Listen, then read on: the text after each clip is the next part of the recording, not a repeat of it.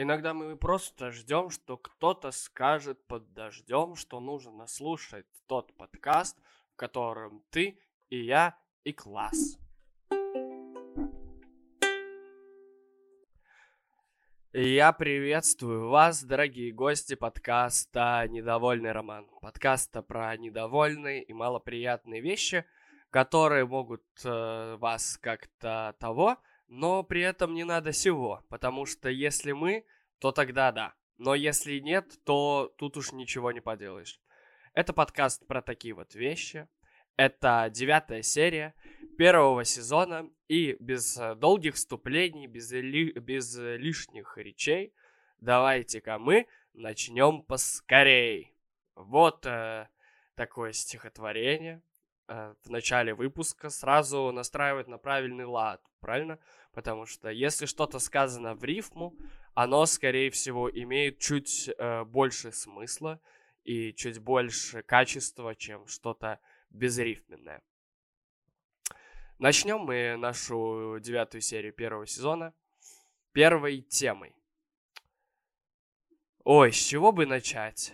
Вообще, э, то, о чем мы сегодня с вами поговорим, э, никогда не бывало хорошим. Это всегда всегда, в какой бы ситуации это ни произошло, и куда бы это ни поступило, это никогда не вызывает э, доверия, радости, счастья улыбки с самого начала. В конце может быть что-то да, но э, сама концепция, сама суть этого явления не является положительной ни на йоту. То есть вообще нихуя. Сегодня мы с вами поговорим про звонки. Есть много разных звонков, но никакой звонок не бывает хорошим. О чем я говорю, спросил меня, потому что, ну, вы можете сказать, э, люди изобрели средства связи, чтобы быть в контакте друг с другом, когда они на расстоянии. Это помогает сохранять э, взаимоотношения, помогает э, быть в курсе новостей другого человека, даже если он находится на тысячах километрах от тебя, или в соседнем доме вы можете никуда не выходить дождь, просто созвониться и поболтать. История звонков в моей жизни берет свое начало в далеком 2004 году, когда я услышал свой первый звонок, стоя на линейке в первом классе. Хотя, э, учитывая, как там все происходило, я скорее стоял не на линейке, а на циркуле, потому что я э, был на игле, на игле знаний. Я думал, что весь мир впереди, я был готов я был заряжен, я был настроен покорять, узнавать. И это, конечно же, пиздеж. Я не помню э, своих эмоций э, в первом классе, но я точно помню воодушевление, потому что я видел фотографии с тех времен, где я стою на линейке в таком пиджачке и рубашечке со смешной прической, горшочком. И в целом э, по этим фотографиям я могу понять, что звонок тогда меня никак не это не вывел из колеи и никак не повлиял на мое ментальное самочувствие, но это был, э, как говорится, первый звоночек в эту сторону, потому что далее определенное количество лет, около 11, я слышал этот ебучий звонок, и он никогда не предвещал ничего хорошего для тебя. Для учителя может быть, для тебя нет.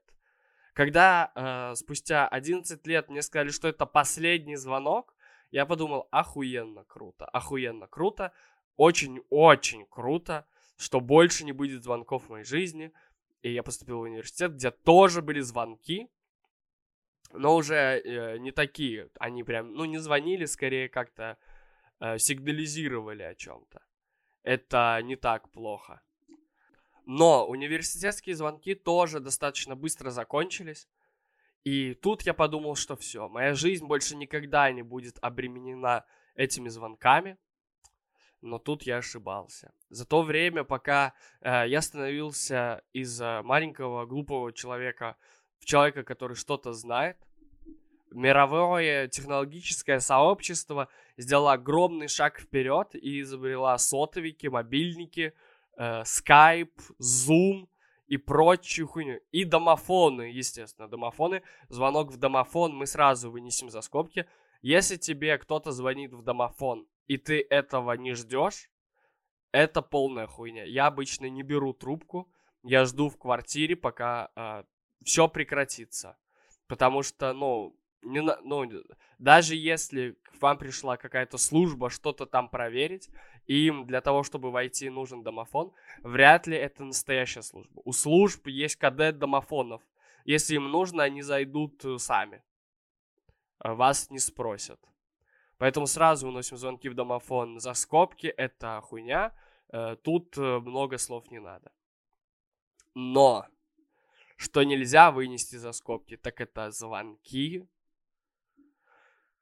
по работе. Э, никто никогда не говорил мне, что мне придется созваниваться с людьми каждый день, просто чтобы что-то запланировать, с чем-то согласиться или не согласиться но в основном просто два часа помолчать и три раза кивнуть головой и сказать «Привет». Все, а, извини, всем привет. А, да, да, не нет, да, делаем, да. Все, всем пока, хорошего дня. И вот эта вот речь, ее нужно растянуть э, на два часа. Эти звонки, эти чудесные звонки, Э, никогда не приходят э, из воздуха. Если у тебя было ноль звонков, то вероятнее всего у тебя станет миллиард звонков в течение суток. Они наслаиваются один на один, они как, они как мухи на варенье, они только увидят, что ты готов разговаривать, что ты готов отвечать, и все, они тут как тут, поминай как звали тебя завалит этими звонками рабочими во, во, и, и в слаках, и в Google Метах, и везде, где только можно.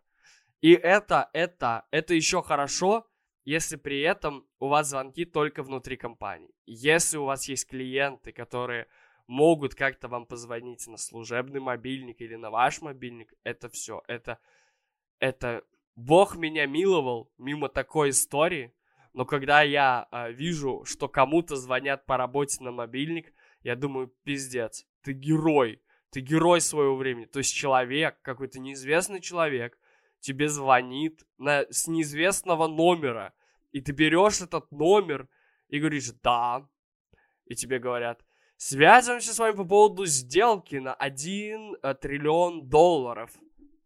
И ты говоришь «да», и тебе говорят как мы можем подписать э, договор? И ты говоришь, да, потому что в это время ты не то чтобы у тебя договор перед глазами.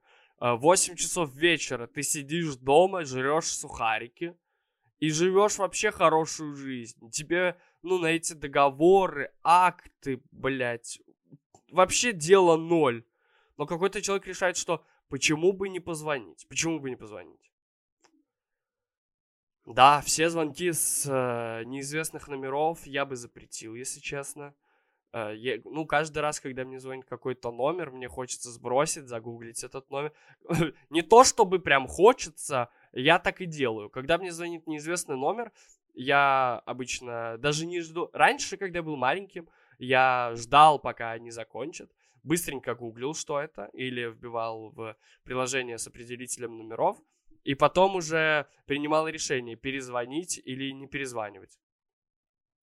Но сейчас я даже не жду, я просто сразу скидываю, потому что думаю, ну, ё-моё, если бы это было что-то срочное из, из людей, которые, ну, для меня срочные, они бы написали об этом. Написали, говорят, нужно позвонить. Я звоню, потому что, блядь, не надо просто так звонить. Кто просто так берет и звонит? Или звонит. Не будем, не будем сейчас. Я очень надеюсь, что я правильно говорю. По-моему, звонит на последний слог. Да даже слово это уебанское. Вы представьте, насколько должен быть уебанский процесс, даже, что даже слово вот это вот с подвыподвертом. Опять же, вы можете э, резонно заметить, но такое же слово с подвыподвертом это слово э, торты. Торты. И э, в своей концепции торт это что-то очень крутое. Да, но это существительное. Оно существует. Звонить это глагол. Он как бы, ну, гла. И вообще не гол. Вообще не гол. Uh, что такое гла, вы меня спросите? Это General Ledger Analyzer. Uh, это анализатор бухгалтерской книги, это...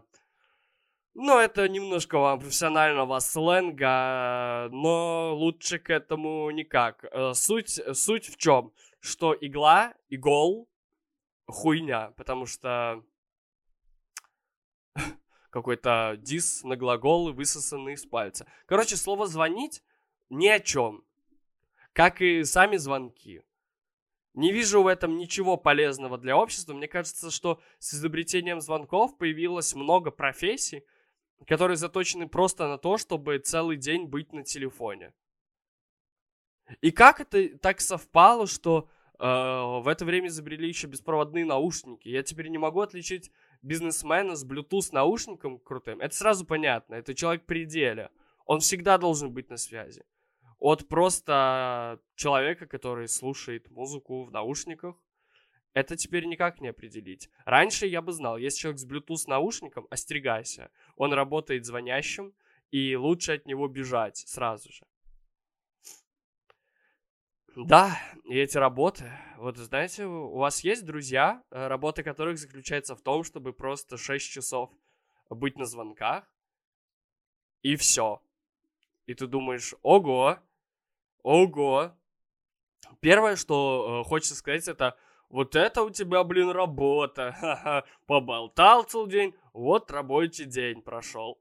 Так говорят люди, которые никогда, мне кажется, не были на звонках дольше 15 минут, потому что, оказавшись на одном звонке длиной в час, все, что тебе хочется сделать, это выкурить сигарету, сходить в холодный душ, подумать, выпить зеленого чая, подумать о смысле жизни и как ты вообще оказался в такой профессиональной парадигме, где тебе нужно вот на такой долгой штуке присутствовать, а человек целый день. И ты думаешь, сколько в тебе силы храбрости человечества, и сколько, и сколько в этих звонках уебанства. Реально. Потому что мне кажется, что если возникает какой-то вопрос, ну, э, можно его решить минут за пять. Я не знаю ни одного вопроса, который нельзя решить за пять минут, и при этом обязательно прям созвониться. Ну, есть же мессенджеры, да, смски.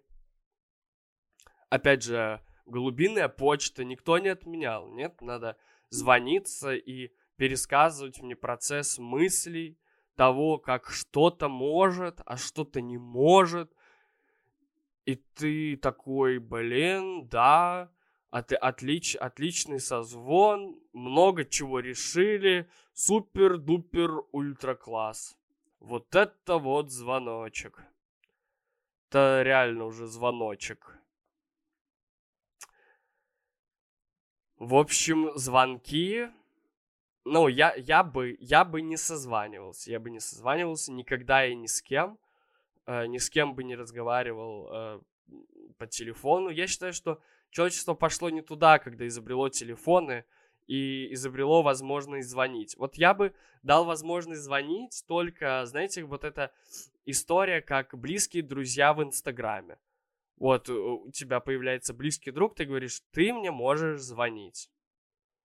А ты нет. И вот, ну, те, кто меня не знают, пожалуйста, не надо мне звонить. Э, вряд ли меня интересуют ваши услуги. У меня была история, когда мне позвонил э, человек, э, который подключал услуги сервиса э, мобильной связи. И я одни взял, естественно, потому что номер незнакомый. Я скинул, посмотрел, что это, и думаю, а этот человек хочет сказать, что у меня задолженность миллиард долларов – или человек хочет мне продать мобильный интернет в телевизор и smart house, хотя у меня никогда не было smart house'а. Всегда эти гондоны хотят что-то продать. Поэтому если вам звонит неизвестный номер, вряд ли случилось что-то неизвестно катастрофическое. Скорее всего, вам хотят что-то продать. Поэтому люди добрые, пожалуйста, пожалуйста, пожалуйста, э, аккуратней со звонками. Аккуратней со звонками э, звон... ну, лучше, лучше э, вообще никогда никому не звонить. Если от вас этого звонка не ждут. Если вам дали понять, что заинтересованы в звонке, набирайте смело. Но если человек говорит, ну, как-то сегодня... Все, все. Если у человека грамм сомнений возникает, забивайте хуй. Ни один звонок того не стоит. Ни один звонок. Если ваша работа сопряжена со звонками, мне вас очень жаль, крепитесь. Крепитесь, ищите в себе силы, ищите в себе выдержку, чтобы преодолеть это все. Но если ваша работа со звонками не сопряжена, не добавляйте их туда. Если вы владелец какого-то заведения или бара, создайте форму, блядь, чтобы можно было онлайн резервировать места, а не звонить. Э, ничего хорошего в этом нет. Все вопросы можно решить через формы. Мне больше нравится форма такого диалога, чем форма звонка. Да, законодательно запрещаем звонки. Да, нет, подводные камни, плюсы, минусы. Вижу пока только минусы звонков. Звонков. На то и недовольный Роман.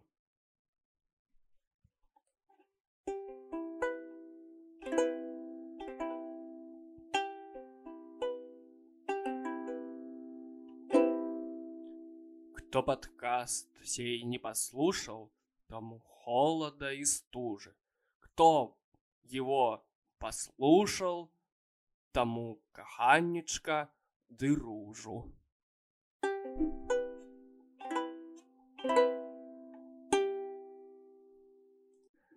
А мы с вами продолжаем движение на волнах этого подкаста. И во второй части мы с вами разберем высказывание. Сегодняшнее высказывание будет пословичичного типа, то есть, э, простыми существующими слова говоря, это будет пословица. Сегодняшняя пословица пришла к нам из э, стародавних времен, и она связана с определенным феноменом, который мне бы тоже хотелось разобрать, потому что сама по себе пословица, она такая, э, вроде и мудрая, а вроде и нахуй такая мудрость нужна. Ну, знаете, классическая пословица.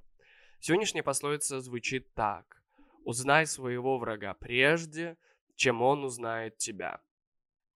Э, умно ли это? Как посмотреть? Как посмотреть? Давайте попробуем проанализировать. Первое, что приходит на ум, это похмелье, правда? А, если ты узнаешь о похмелье раньше, чем похмелье узнает о тебе, то ты сможешь перед сном выпить 3 литра воды и выпить таблетку перед сном, чтобы его нейтрализовать. Но, э, узнав о таких действиях, которые тебе нужно предпринять, тебе нужно с ним сначала э, познакомиться тет-а-тетно, лично, и только после этого ты хоть как-то сможешь с ним взаимодействовать и как-то его узнавать и предупреждать э, о появлении да, предупреждать свой организм о появлении внутри него такой вот невзгоды. Поэтому даже самая очевидная э, мысль, которая приходит э, на ум, на поверку оказывается полной хуйней. Э, в этом мне и нравятся пословицы. Они всегда гораздо мудрее, чем кажутся. Если ты даже не поймешь их смысл, ты сможешь найти смысл для себя самого. И давайте попробуем найти смысл для себя самого. А, воспользуемся этой свободой интерпретации. Как говорится, так и говорится. Итак, а, что такое враг? Что такое враг? Знаете, мне а, иногда бывает очень дискомфортно от того, что любые ролевые модели крутых людей из фильмов, сериалов и прочее имеют э, главного врага. И ты понимаешь, что если они победят этого главного врага, то им будет хорошо. У них есть определенный антагонист, их, их антагонист, э, с которым построено вот это противоборство. И э, выиграв это противоборство, они выигрывают жизнь. Если главный враг в моей жизни нет, э, нет, и это очень неудобно, потому что давайте вспомним э, величайших людей в истории человечества.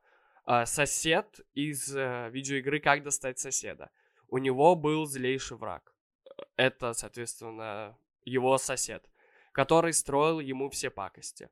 И он знал, что если он упадет с кресла или застрянет в ванной или обожжет руку об сковороду, то это не он дурак. Это кто-то напакостил.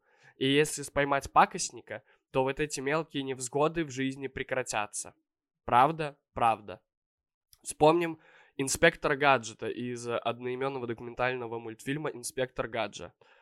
Uh, у него тоже был главный враг. У него тоже был главный враг, за которым он гонялся, и который строил ему различные козни. И преодолевая эти козни, он становился лучше и лучше. Uh, а теперь посмотрим на себя. Есть ли у меня злейший враг, на которого я могу спихнуть все свои неудачи? Нет. И этим э, не иметь злейшего врага очень-очень неудобно, потому что я понимаю, что если я проспал, э, если я э, плохо поел, если я наступил ногой в лужу, то лужу вырыл не какой-то абстрактный человек, и будильники мне никто не переставлял, и как будто я сам виноват во всех своих невзгодах, и единственный мой антагонист это я сам. То есть, чтобы победить злейшего врага, мне что нужно сделать? Победить себя, но это слишком концептуально. Я не хочу вдаваться в концептуальности, я не хочу воевать самим собой, потому что мне нравится э, жить самим собой.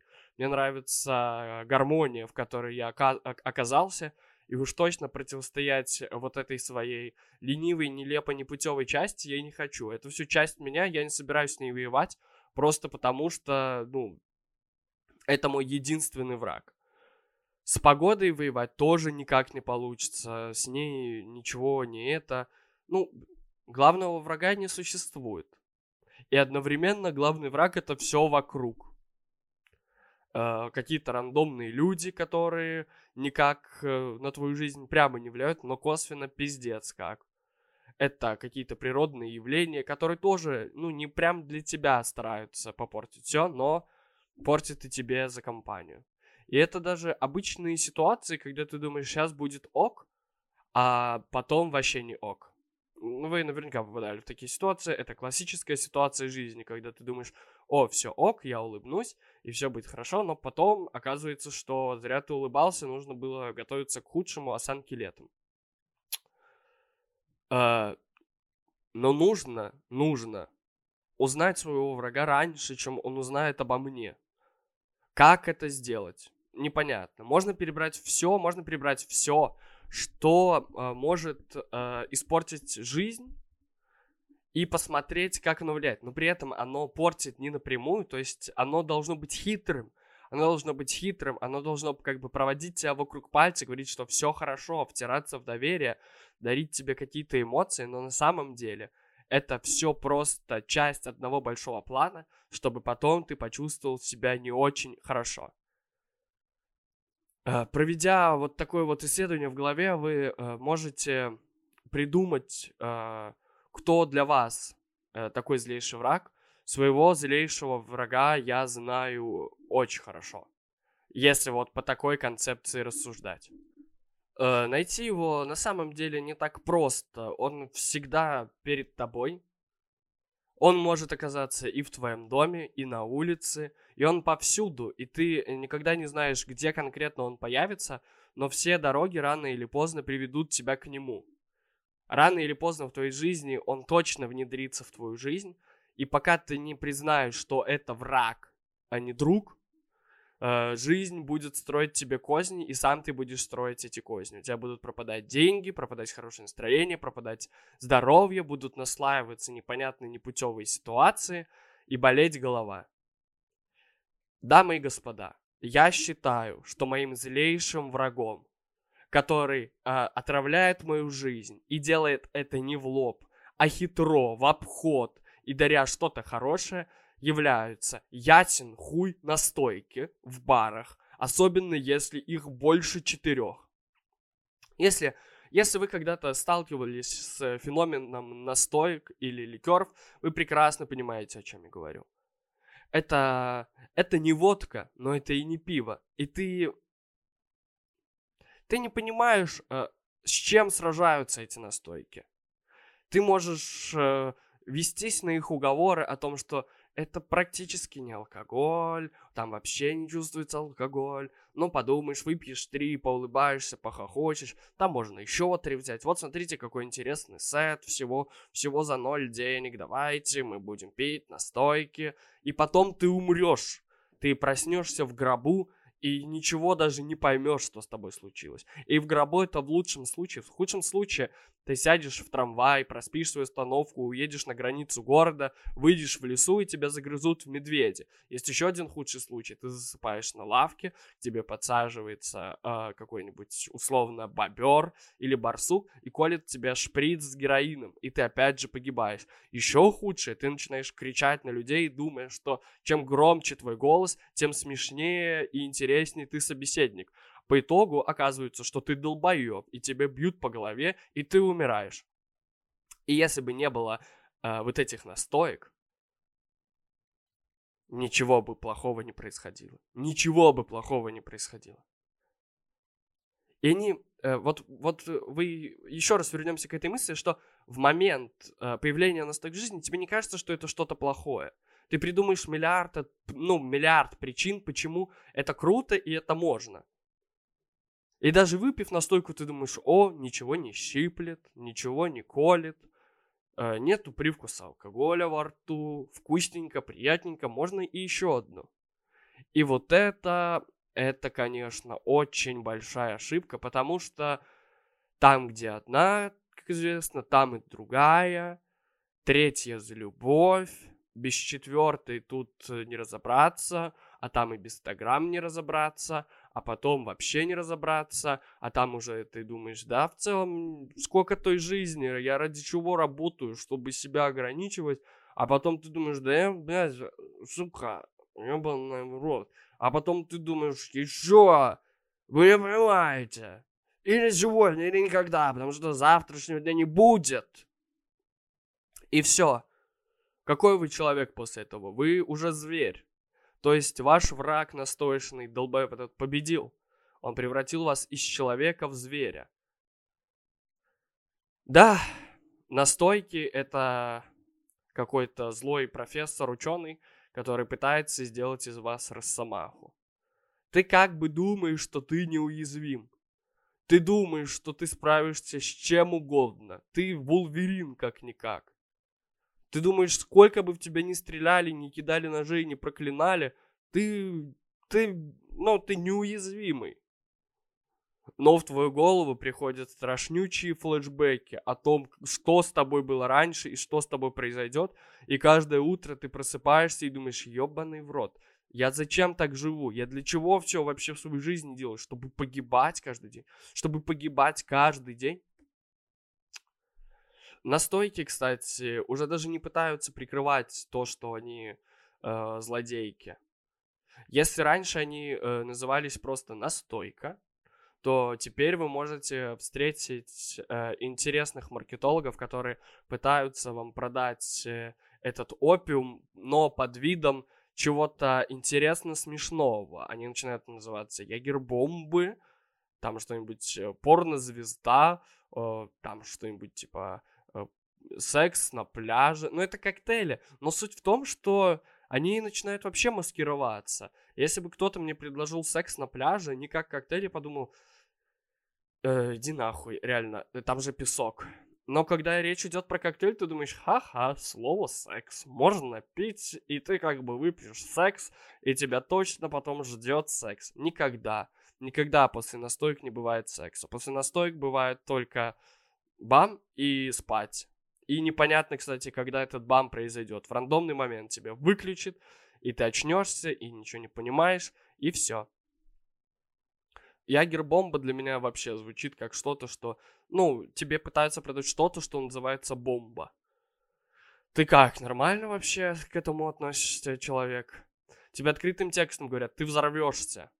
Тебе говорят, вот бомба, выпей. Ты взорвешься и умрешь. И ты думаешь, да, Заверните три по акции, пожалуйста. А лучше вообще шесть. Мы с друзьями тут смешно поспорили на настоечку. Да, гэмблинг это, кстати, грех. Э, настойки, они пытаются вызвать в тебе все семь смертных грехов. И чревоугодие, и зависть, потому что кто-то выпил больше настоек, чем ты, а сеты всегда продаются в нечетном количестве, почему-то 5, 7, 9. Зависть, что кто-то выпил больше, гнев, потому что настойки закончились, уныние, потому что ты понимаешь, сколько ты денег потратил и так далее и тому подобное, можно перечислять до бесконечности. Настойки это, это первый... Знаете, у Иисуса Христа были апостолы, которые помогали ему. Вот у Люцифера тоже есть апостолы. Первый апостол — это настойки. Я удивлен, что на бале э, сатаны в «Мастеру и Маргарита» был кот-бегемот, но не было настойки... На, на, настойки... настоевой, настойки настоевочной, где просто ходила бы бутылка с рюмочками и наливала всем, и они бы гораздо быстрее сходили с ума и отказывались от чего-то человеческого и становились вот этой огромной свитой дьявольства. Просто принесли бы на бал станы настойку. Там кровь вообще не обязательно, просто настойку. Настойку желательно на вишне, такую вкусненькую. Супер класс. Сразу хочу сказать, что э, домашние настойки, которые готовят ваши э, бабушки, дедушки, друзья, родители – это респект. Потому что если ты выпиваешь настойку дома, пару рюмочек, ничего с тобой плохого не будет. Э, я проклинаю только настойки, которые продают в барах под видом э, быстрого способа опьянеть и стать крутым. Но на самом деле это ловушка, ошибка, и они сводят тебя с ума, заставляют переживать ужасное похмелье и заставляют э, ловить черные точки в твоем сознании, и потом на лице. И все вообще ужасно. Мы против настоек. И я считаю, что я узнал своего главного врага до того, как он узнал меня в этой концепции. Потому что я настойкам еще не говорил, что я с вами завязал. Но я с ними завязал. Ни одна настойка больше не тронет мой девственный рот. Ни одна. А если одна э, посмеет, то извините меня, кто придет нам с настойкой, тот уйдет на щите. Э, щит это не средство обороны, а ну типа, ну, типа, они обосрутся от страха, потому что я им скажу, идите отсюда, вы. И как дам, блин, по голове этим настоечным магнатам.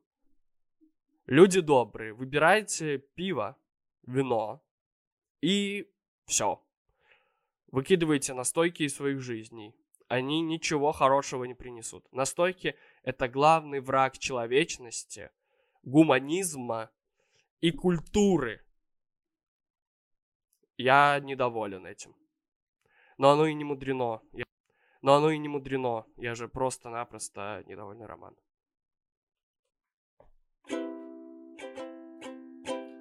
Это стол заказов недовольного романа. Я напоминаю вам про существование рубрики «Стол заказов довольного романа», куда вы можете прислать свой аудиопривет, в котором расскажете другим людям о том, что может вызвать в вашей жизни достаточное довольство, радость и счастье, а также порекомендовать песню, от которой вам хорошо на душе. «Стол заказов недовольного романа» это здесь, плейлист с крутыми довольными песнями в описании. Мы ждем всех гостей, всех возрастов, всех вообще любых гостей мы ждем. И всегда вам очень-очень рады. И сегодняшний гость, сегодняшний гость. Ой, как же тебя зовут, гость, расскажешь? Хола, это Ксю. И я предлагаю оставить все недовольство этого мира Роману, чтобы у него всегда был материал для подкаста. Ведь зачем нам с вами быть недовольными и угрюмыми, если можно быть э, счастливыми и веселыми? Меня, например, очень заряжают новые активности. И то, что мне доставляет огромное удовольствие, особенно когда эта активность получается хорошо у тебя. Вот, недавно я открыла для себя полденс. И полденс — это жизнь, я вам точно говорю. Если вы никогда не пробовали, обязательно попробуйте. Либо если у вас есть в виш-листе какие-то активности, которые вы всегда хотели попробовать, но не доходили руки, ноги, либо что там должно дойти, делайте это сейчас.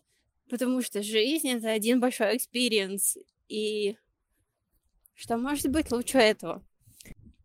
И если после прослушивания этого подкаста у вас еще будет свободно 2 минуточки 23 секунды, обязательно послушайте а, песню Дендрит, демо-версию Антихани. Она волшебная.